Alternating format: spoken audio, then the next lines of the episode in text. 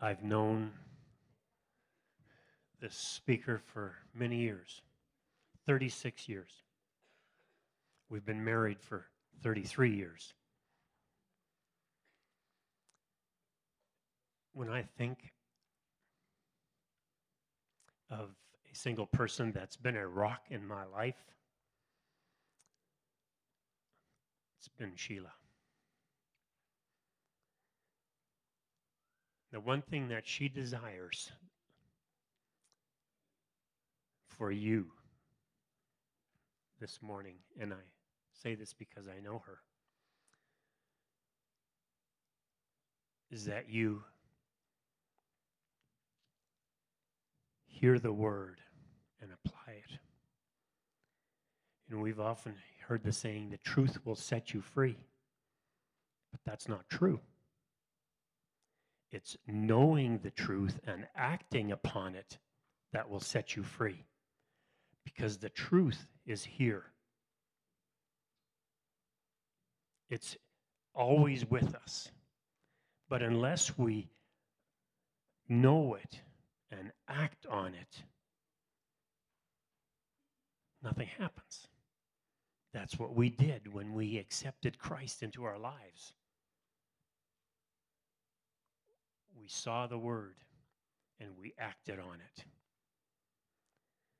I just want to read a couple scripture out of Proverbs chapter 4 starting in verse 20. It says, "My son or my daughter, give attention to my words. Incline your ear to my sayings. Do not let them depart from your eyes. Keep them in the midst of your heart, for they are life to those who find them, and health to all their flesh. Keep your heart with all diligence, for out of it spring the issues of life. Keep them in the midst of your heart, for they are life to those who find them. Sheila.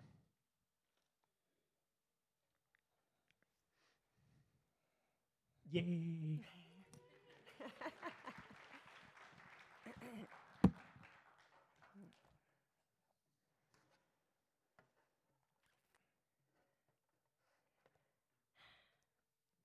Praise the Lord. it is good to be here. It's um, we had a wonderful time away, but I just love being with the family of God, the local family. Just um, come together and worship the Lord together, and and uh, just just be able to see everybody and hug everybody. Spent time in prayer this morning with some, and just so good. And this is my most treasured possession.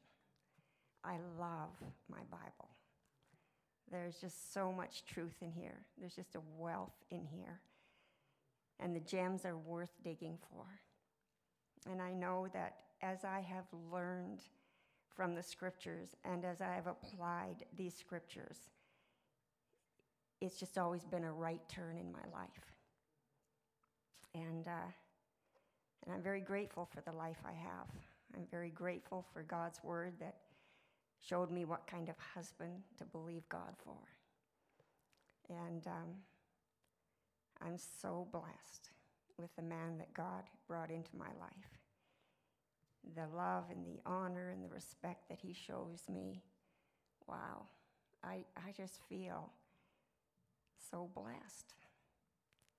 So, um, God's word is, is worth digging into and it will always cause you to make right turns in your life. Um, my message this morning I've entitled uh, Strengthen Faith, Weaken Unbelief. And I had been meditating on some scripture verses. And as I go through these scripture verses, um, I hope I can share things with you that uh, will maybe open your eyes the way they opened my eyes to see what I was dealing with. Because if your eyes get open to see what you're dealing with, then you can, it can really help you in um, making the right decisions and knowing what to do about it. So I want to start out with reading an account from Mark chapter 9, and it's verses 14 to 29. And when he came to the disciples, he saw a great multitude around them, and scribes disputing with them. Immediately, when they saw him, all the people were greatly amazed, and running to him, greeted him. And he asked the scribes, What are you discussing with them? Then one of the crowd answered and said, Teacher, I brought you my son who has a mute spirit, and wherever it seizes him, it throws him down.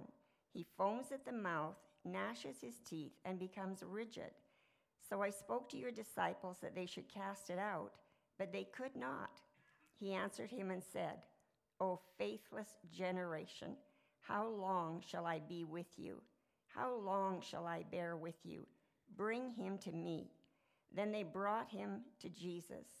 And when he saw Jesus, immediately the Spirit convulsed him, and he fell on the ground and wallowed, foaming at the mouth.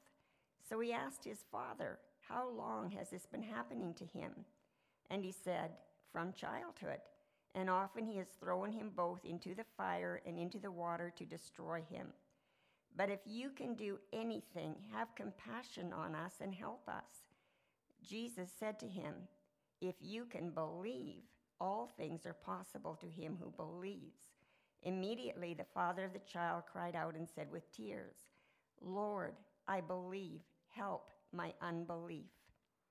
When Jesus saw that the people came running together, he rebuked the unclean spirit, saying to it, Deaf and dumb spirit, I command you, come out of him and enter him no more.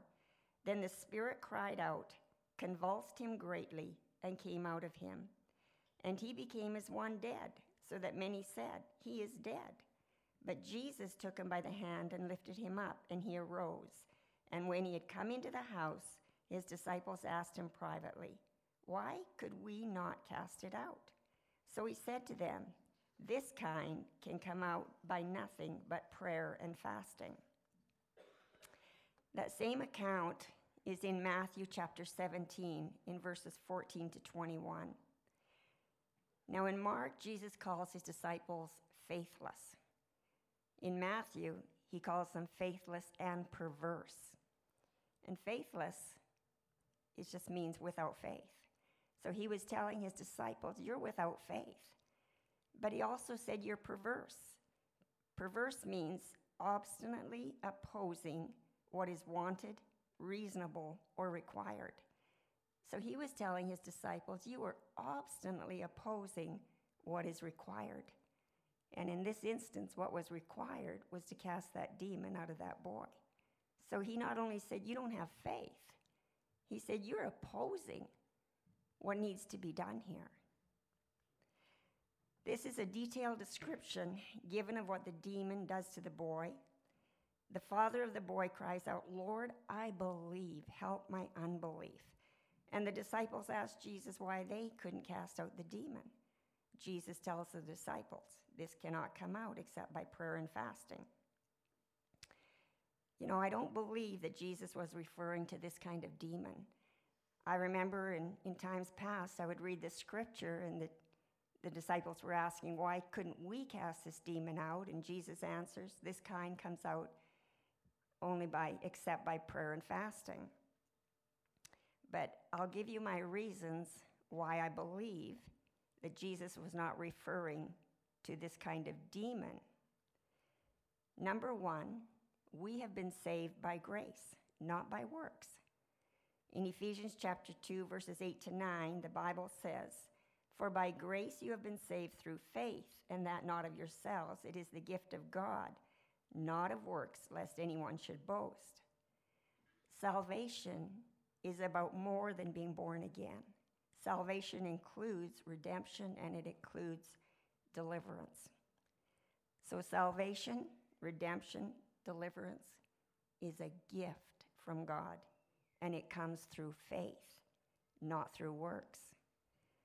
If you had to pray or fast in order to receive deliverance or in order to cast out a demon, that would be including works. And it's by faith that we receive. The second reason is we are to live by faith. Romans chapter 1, verses 16 to 17. For I am not ashamed of the gospel of Christ, for it is the power of God to salvation for everyone who believes, for the Jew first and also for the Greek. For in it the righteousness of God is revealed from faith to faith, as it is written, the just shall live by faith. So the power of God to salvation, which includes redemption and deliverance, is in the gospel of Christ. It's in the good news of Jesus Christ. The power of God to salvation, the power of God to deliverance, is in the good news of Jesus Christ, not in the works that we do. We live by faith, not by works, even though our faith does produce works of righteousness. But we live by faith. We receive by faith, not by works. My third reason Jesus' name is higher than every other name. Philippians chapter 2, verses 9 to 10. Therefore, God also has highly exalted him, Jesus, and given him the name which is above every name, that at the name of Jesus every knee should bow, of those in heaven, and of those on earth, and of those under the earth, and that every tongue should confess that Jesus Christ is Lord, to the glory of God the Father. So Jesus' name is above every other name. Jesus' name carries more authority and power than any other name. And when the name of Jesus is spoken in faith, every demon must submit to it. So I believe Jesus was referring to this kind of unbelief, not to this kind of demon. The disciples had unbelief. Jesus called them faithless. And I believe there are three different kinds of unbelief. This is my opinion. One of them, unbelief that comes from a lack of knowledge or a lack of being taught. You can't believe something that you've never heard about. Second one, unbelief that comes from the wrong kind of knowledge or the wrong kind of teaching. When something is taught incorrectly, then you learn it incorrectly. And the third one, unbelief that comes from information from our physical senses what we see, what we hear, what we smell, what we taste, what we touch, what we feel. That feeds us information, and it can feed us unbelief. So, it's through grace that we receive anything from God. It's by faith that we live as children of God. And it's the name of Jesus that is the highest power and authority. Now, it's the third kind of unbelief that I believe Jesus is referring to in these scriptures. That is the unbelief that comes from information from our physical senses. And it's the third kind of unbelief that I want to focus my message on. So let's go to some earlier records of the disciples receiving power and authority from Jesus. If we look at Matthew chapter 10, verses 1 and verses 7 to 8, the scriptures say, And when he had called his twelve disciples to him, he gave them power over unclean spirits to cast them out and to heal all kinds of sickness and all kinds of disease. Heal the sick, cleanse the lepers raise the dead, cast out demons. Freely you have received, freely give. So Jesus gave the disciples power over unclean spirits, over demons. Jesus also gave specific instructions to the disciples. Jesus told them, Heal the sick, raise the dead, cleanse the lepers, cast out demons. Freely you have received, freely give. Let me read another account where Jesus sent out more than the 12 disciples. If you look at Luke chapter 10, verse 1, and verses 17 to 20. After these things, the Lord appointed 70 others also, and sent them two by two before his face into every city and place where he himself was about to go. Then the 70 returned with joy, saying, Lord, even the demons are subject to us in your name. And he said to them, I saw Satan fall like lightning from heaven. Behold, I give you the authority to trample on serpents and scorpions and over all the power of the enemy, and nothing shall by any means hurt you. Nevertheless, do not rejoice in this, that the spirits are subject to you, but rather rejoice, because your names are written in heaven. So even these disciples learned that the demons were subject to them in Jesus' name. So the disciples had experienced the power and the authority that Jesus had given to them. Why weren't they able to use that authority and power over the demon in the little boy? Let me read the account again from Mark. Mark chapter 9, verses 14 to 29. And when he came to the disciples, he saw a great multitude around them and scribes disputing with them. Immediately, when they saw him, all the people were greatly amazed and running to him greeted him. And he asked the scribes, What are you discussing with them? Then one of the crowd answered and said, Teacher, I brought you my son who has a mute spirit. And wherever it seizes him, it throws him down. He foams at the mouth, gnashes his teeth, and becomes rigid. So I spoke to your disciples that they should cast it out, but they could not. He answered him and said, O faithless generation, how long shall I be with you? How long shall I bear with you? Bring him to me. Then they brought him to him. And when he saw him, immediately the Spirit convulsed him, and he fell on the ground and wallowed, foaming at the mouth. So he asked his father, How long has this been happening to him? And he said, From childhood. And often he has thrown him both into the fire and into the water to destroy him. But if you can do anything, have compassion on us and help us. Jesus said to him, If you can believe, all things are possible to him who believes. Immediately the father of the child cried out and said with tears, Lord, I believe, help my unbelief. When Jesus saw the people, that the people came running together, he rebuked the unclean spirit, saying to it, Deaf and dumb spirit, I command you Come out of him and enter him no more. Then the spirit cried out, convulsed him greatly, and came out of him. And he became as one dead, so that many said, He is dead. But Jesus took him by the hand and lifted him up, and he arose.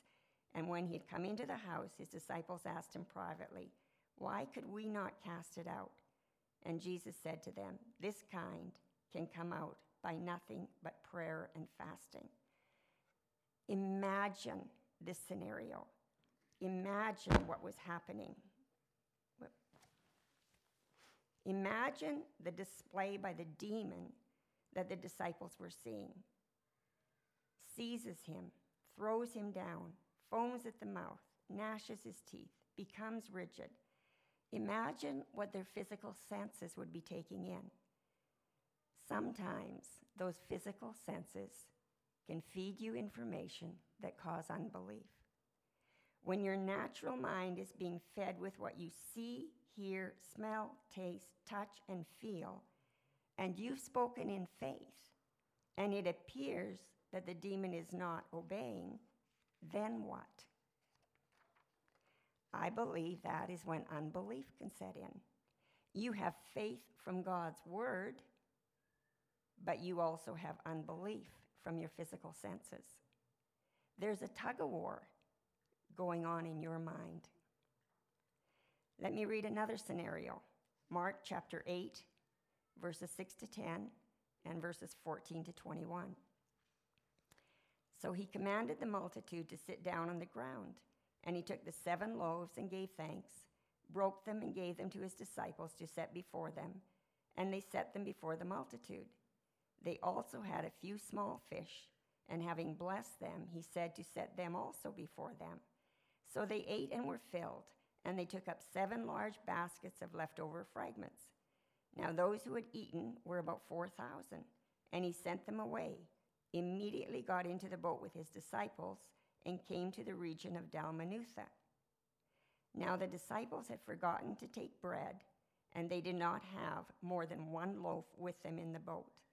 Then Jesus charged them, saying, Take heed, beware of the leaven of the Pharisees and the leaven of Herod. And they reasoned among themselves, saying, It is because we have no bread. But Jesus, being aware of it, said to them, Why do you reason because you have no bread?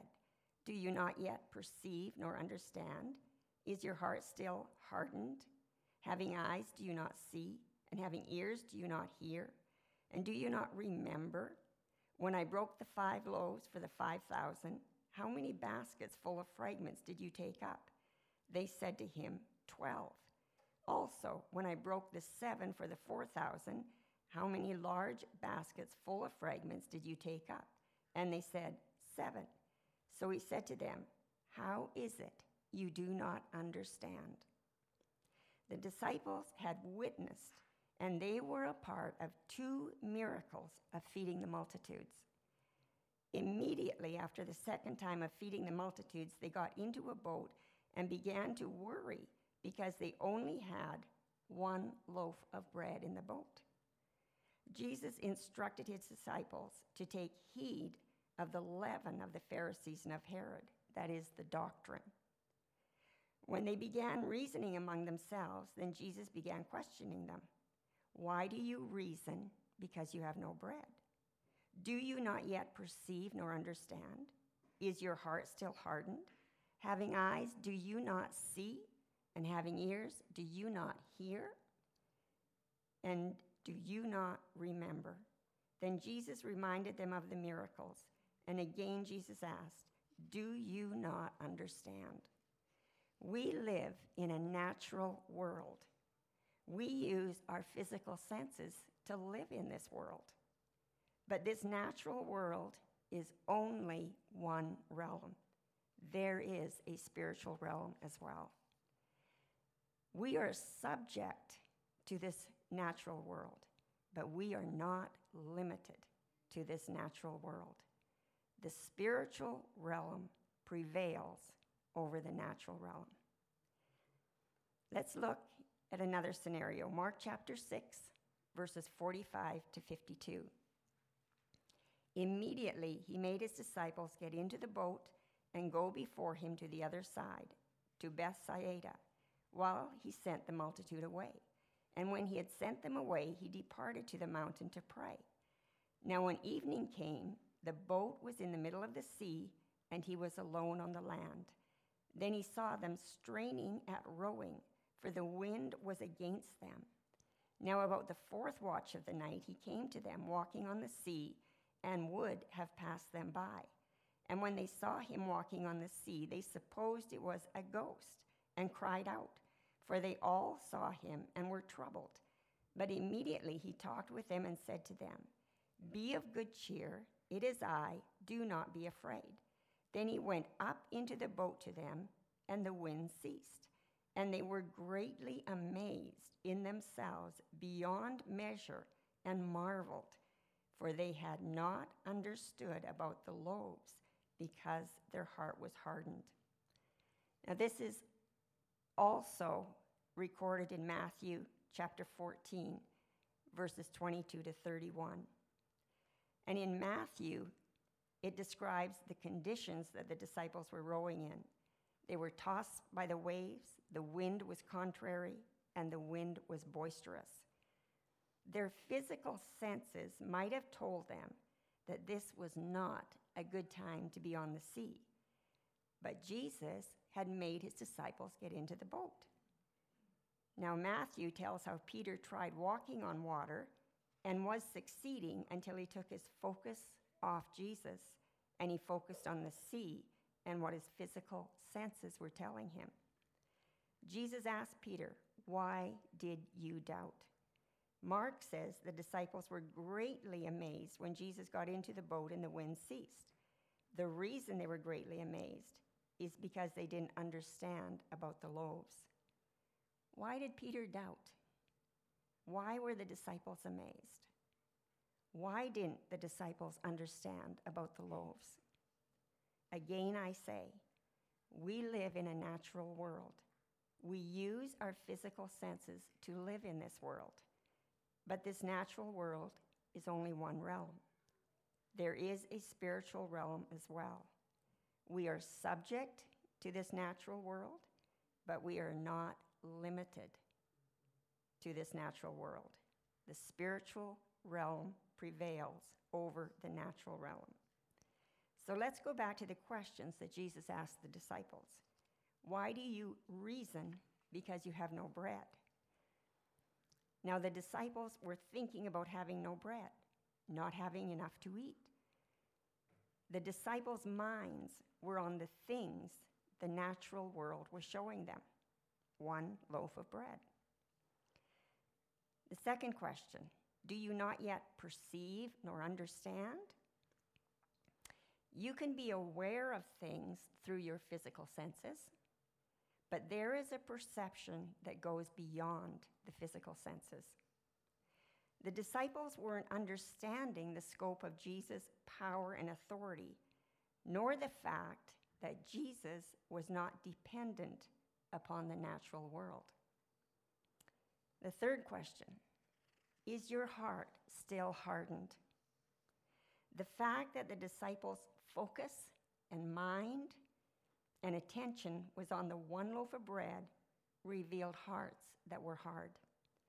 A hard heart is insensitive, it's not focused on Jesus' power and authority. A hard heart is focused on the limitations of the natural realm. I'm not saying that a hard heart is a wicked heart. It's simply a heart that is focused on the natural realm. Now, the fourth and fifth questions having eyes, do you not see? And having ears, do you not hear? And do you not remember?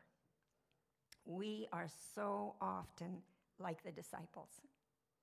Our attention is on what we possess in the natural realm or what is happening in the natural realm. We either restrict our seeing and hearing to our physical senses or we forget the miracles we have witnessed with our physical senses. the Bible says, and they were greatly amazed in themselves beyond measure and marveled, for they had not understood about the loaves because their heart was hardened. When we are amazed beyond measure with supernatural things taking place in our lives, it is because we are living too much in the natural realm. It's impossible for us not to have our physical senses feeding us information from the natural realm. But that information has a profound effect upon our faith, just as it did on the disciples. Sometimes that information from the natural realm is overwhelming. We end up with faith and unbelief. Faith in God's word, unbelief in that word being performed. Imagine a huge weight with two tractors hooked up from either end, both tractors pulling in opposite directions. One tractor named faith and the other named unbelief. So, how do we strengthen faith? How do we weaken unbelief? Romans chapter 4, verse 13 and verses 19 to 21 says, For the promise that he would be heir of the world was not to Abraham or to his seed through the law, but through the righteousness of faith. And Abraham, not being weak in faith, he did not consider his own body already dead since he was about a 100 years old and the deadness of Sarah's womb. He did not waver at the promise of God through unbelief, but was strengthened in faith, giving glory to God and being fully convinced that what he had promised he was also able to perform. So Abraham did not consider the natural realm. This is the key. Whatever you consider the most your heart will become sensitive or will become softened to. And whatever you fail to consider, your heart will become insensitive or it will become hardened to. Abraham kept his mind stayed on the promise of God, so he was strengthened in faith. Abraham gave attention to the promise of God. It occupied his he occupied his mind with the promise of God. We must keep our focus on the promises of God to strengthen our faith and to weaken unbelief that comes from our physical senses. The disciples focused on the natural realm one loaf of bread, the condition of the sea, and this focus hardened their hearts to the words and the works of Jesus. Look at Hebrews chapter 11, verse 3. By faith, we understand that the worlds were framed by the Word of God, so that the things which are seen were not made of things which are visible. The spiritual realm prevails over the natural realm. Things which are seen were not made of things which are visible. We're so used to living in the natural world where we see, hear, taste, smell, touch, and feel. But this natural world was not made from natural things that we see, hear, taste, smell, touch, and feel. There is a spiritual realm, a spiritual world. In John chapter 6, verse 63, it says, It is the Spirit who gives life, the flesh profits nothing. The words that I speak to you are spirit and they are life. So God's words are spirit and they are life. God's words are what natural things are made of. The spiritual realm prevails over the natural realm. In Proverbs chapter 4, verses 20 to 23, my son, give attention to my words, incline your ear to my sayings. Do not let them depart from your eyes Keep them in the midst of your heart, for they are life to those who find them and health to all their flesh. Keep your heart with all diligence, for out of it spring the issues of life. So we are to give attention to the words of God. We are to give thought and consideration to God's words. Considering God's words will soften our hearts to God's words we are to incline, we are to lean toward, or bend to, or bow to the words of God. When I think of our hearts, I think of the, the depth of our innermost being. God's words are to be in the depth of our innermost being. God's words are to be entrenched in our mind, our will, and our emotions. Out of the heart spring the issues of life. Our heart affects our thoughts, our emotions, and our will. In Joshua chapter 1, verse 8, this book of the law shall not depart from your mouth, but you shall meditate in it day and night, that you may observe to do according to all that is written in it. For then you will make your way prosperous, and then you will have good success. When I think of a prosperous life, I think of a life of living a life that is pleasing to God, being in the center of His will, being obedient to Him. If we're constantly meditating on God's words, we will establish them deep in our innermost being.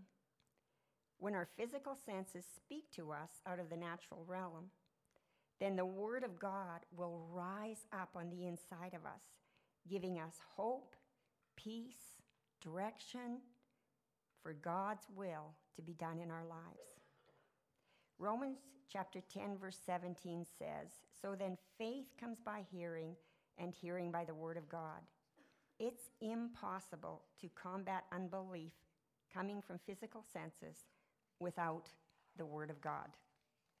We need to hear with our heart. That kind of hearing only comes by the word of God.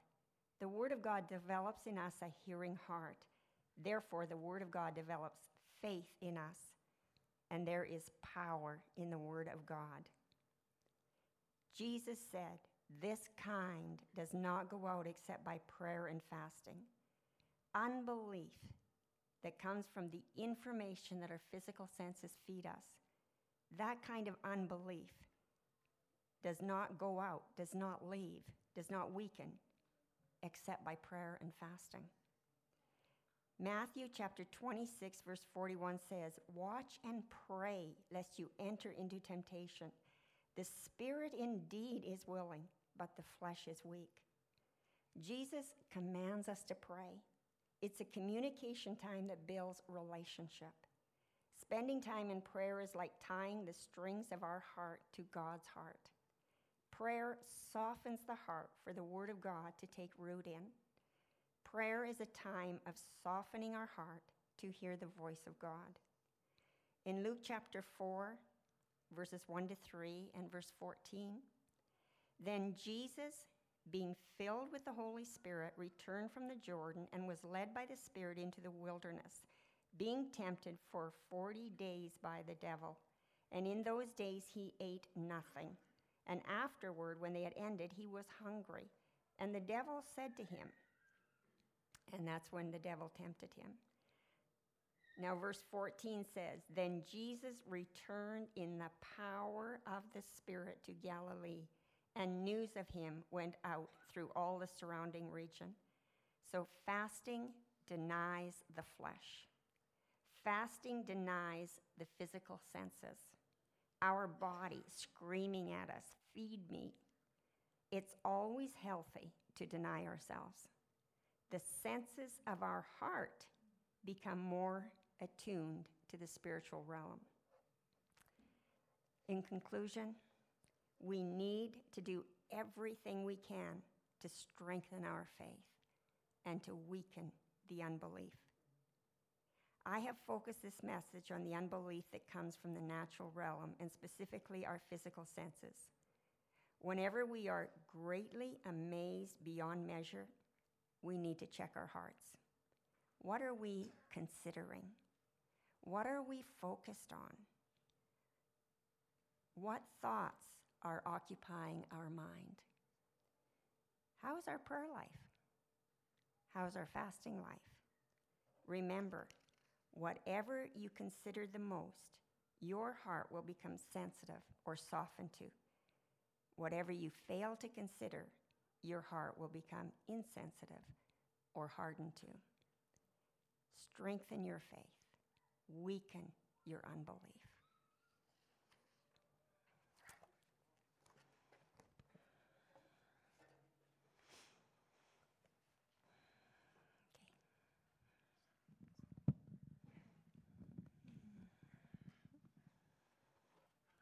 Thank you.